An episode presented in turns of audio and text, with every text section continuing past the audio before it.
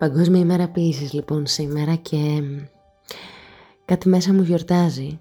Σαν, σαν ξαφνικά όλα τα δικά μου να φωτίστηκαν όταν ανακάλυψα το πάθος μου για τις λέξεις.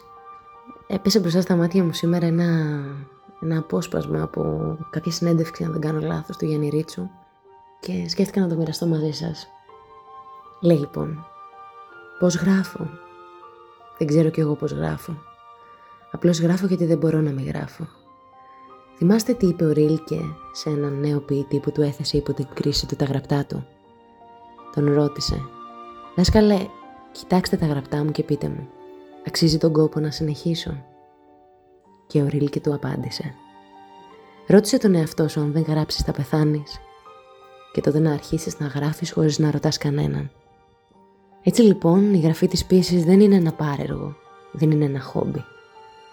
Είναι μια βαθύτατη αναγκαιότητα και όχι προσωπική, αλλά καθολική αναγκαιότητα, δηλαδή όλων των ανθρώπων. Είναι η ανάγκη της επαφής, της επικοινωνίας, της μετάδοσης μιας βαθύτατης εμπειρίας και της δημιουργίας ενός πλατήτατου κλίματος αδερφοσύνης, πέρα από τις διαφορές, πολιτικές, ιδεολογικές, παραδοσιακές, θρησκευτικές, φιλετικές, πολύ πιο πέρα. Η ποίηση είναι εκείνη που παραμερίζει εκείνα τα στοιχεία που χωρίζουν τους ανθρώπους. Ανακαλύπτει και αναδεικνύει αυτά τα στοιχεία που τους ενώνουν. Γι' αυτό η λειτουργία της έχει μια εξαιρετικά μεγάλη κοινωνική σημασία και όπως έχουν πει μεγάλη αισθητική, οι ποιητές είναι οι οργανωτές του κοινωνικού συναισθήματος. Και ακόμη κάποιοι άλλοι έχουν πει ότι οι ποιητές είναι οι αρχιτέκτονες της ανθρώπινης ψυχής. Τα ερεθίσματα για τη γραφή μου είναι άπειρα.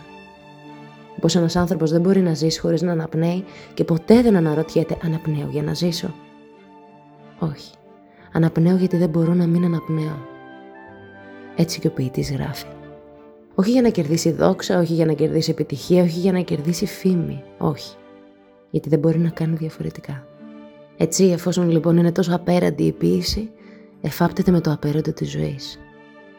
Έτσι δεν υπάρχει λόγος να πούμε τι είναι τα κίνητρα, ποια τα ερεθίσματα. Κάθε στιγμή είναι ένα ερέθισμα. Κάθε στιγμή για την ποίηση έχει τόσο μεγάλη διάρκεια όσο μια αιωνιότητα. Δεν ξέρω αν νιώθετε το ίδιο πράγμα που νιώθω εγώ αυτή τη στιγμή. Πάντως με έβγαλε πολύ δύσκολη θέση να εξηγήσω όλα αυτά που, που πολλές φορές δεν βρίσκω κι εγώ τον τρόπο να τα πω. Καλό μας βράδυ.